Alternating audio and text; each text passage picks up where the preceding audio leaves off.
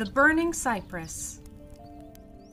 As with the Quercus mulier, which you have already seen on your tour, this individual cypress predates the creation of the Godfrey estate, and at approximately 1300 years old, it is the oldest currently living tree in the vicinity. It is also the tallest resident of the gardens, and often serves as a guidepost of sorts for patrons who dare to venture off from the designated trails.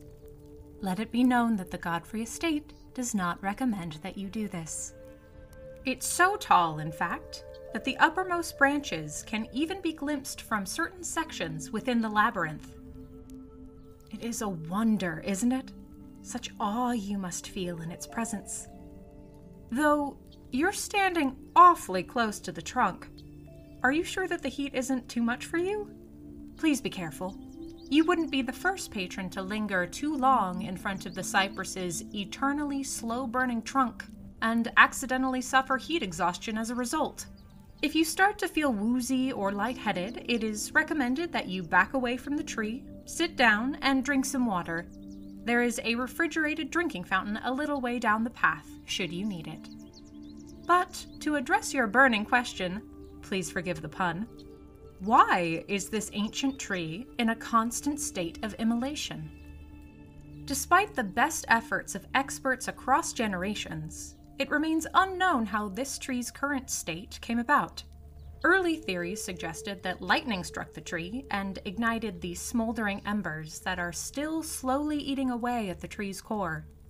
Yet, of those who first noticed the phenomenon in the early 1800s, initially just a faint stream of smoke rising out of one of the knots on the trunk, they did not find the other kind of physical damage common to lightning strikes.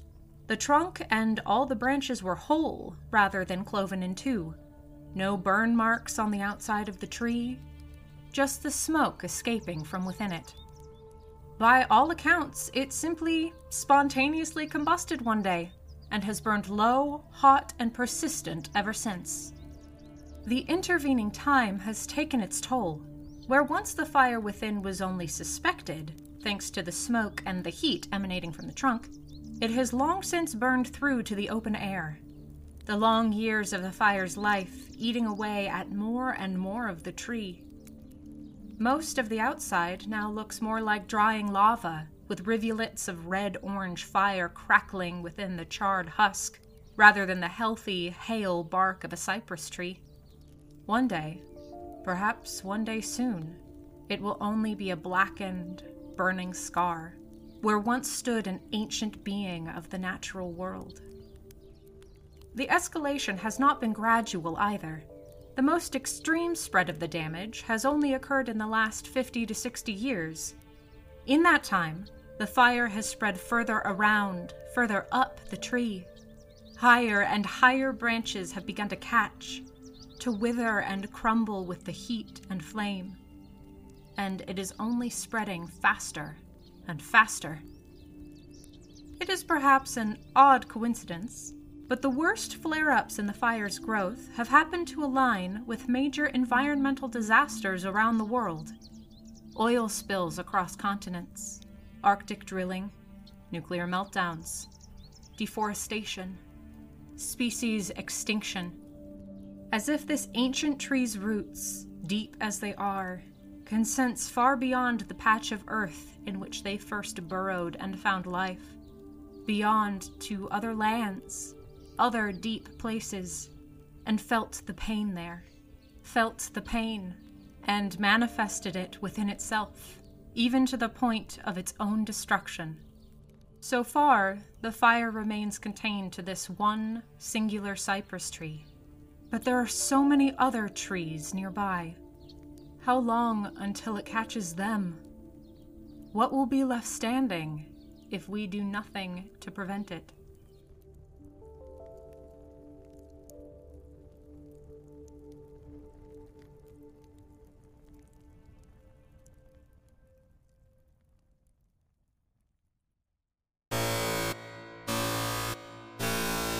Attention, Godfrey guests.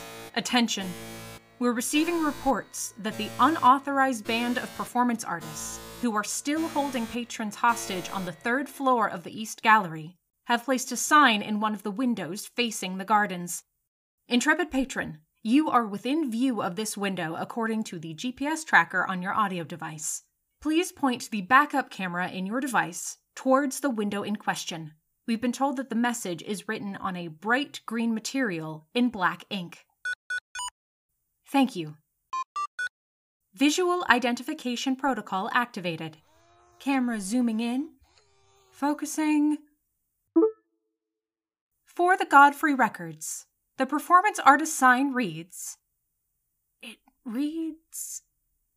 It is written in very elaborate floral calligraphy, and the camera is experiencing difficulty in recognizing the text. Intrepid patron, please turn on the calligraphy setting on your device. This may help the camera to focus. Thank you. The sign reads Vending machine broken. Performance art is hungry work. We did not bring enough snacks for ourselves and the others. The captives, I mean, audience, complaining of low blood sugar. Send food or vending machine repair person for our weak and hungry captives, um, audience. We require their complete focus and energy to complete the project. Do this, and no one else will get hurt. End of sign. Visual identification protocol deactivated. Oh dear, those poor people. Anyway, stay tuned for further updates on the situation.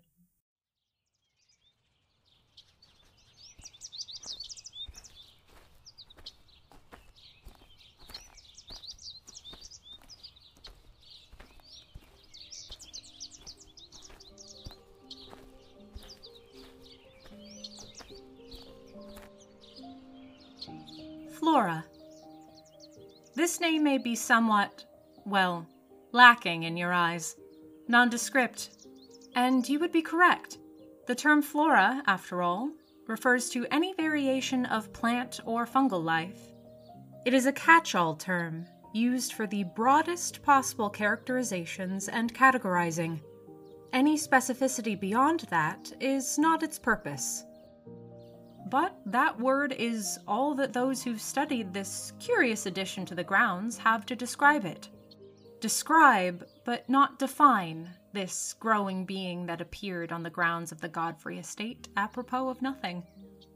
Its colors are sometimes vivid and bright, sometimes muted and dulled. It is sometimes towering and expansive with deep, twisting roots sometimes small and delicate as new grass just sprouting from the soil. It sometimes smells of a floral, perfumed scent. Sometimes it smells crisp and clear like fresh pine, or sharp yet soothing like eucalyptus. It is sometimes soft, sometimes rough to the touch. It sprouts and flowers and wilts and grows spines and sheds leaves and changes form to its own unknowable internal rhythm. Changeable is truly the only word that describes this living, growing thing with any regularity or consistency. These words, this naming of sensation and appearance, describe what the estate has dubbed flora, but they do not define it. What is it to define a thing that contains such multitudes? To understand? But in trying to understand, does the act of definition diminish it? Does a definition, a category, a name, reduce it to something less than all that it is? Yes. What would you call it? Do you have words deep or nuanced or complex enough to capture all that it is and all that it can be? And does a lack of a name, a lack of your full understanding of it, make it any less wondrous? Any less beautiful? Of course not. It is beautiful because it exists as whatever it chooses to be, as whatever in the moment it is meant to be. No matter the form it takes, no matter the differences from day to day, it cannot be anything other than itself. It cannot and makes no attempts to hide it. And it is beautiful. Is that the secret then? That beauty as demonstrated by this living thing before you, is to be as you are, to allow every version of yourself the chance to be seen, the chance to grow, the freedom to change.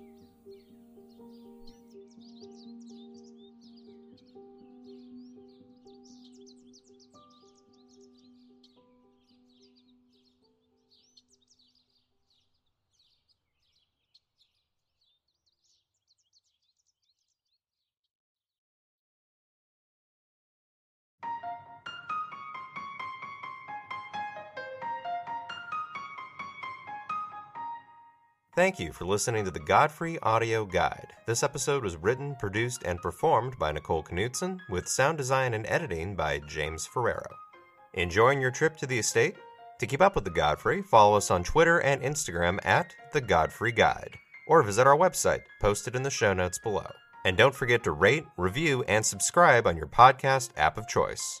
If you're interested in becoming a sustaining member of the show, make sure to visit our Patreon page patreon.com slash the Godfrey Audio Guide. In addition to our various membership tiers, you'll also find full episode transcripts for any who wish to read them. Until next time, friends, see you back at the museum.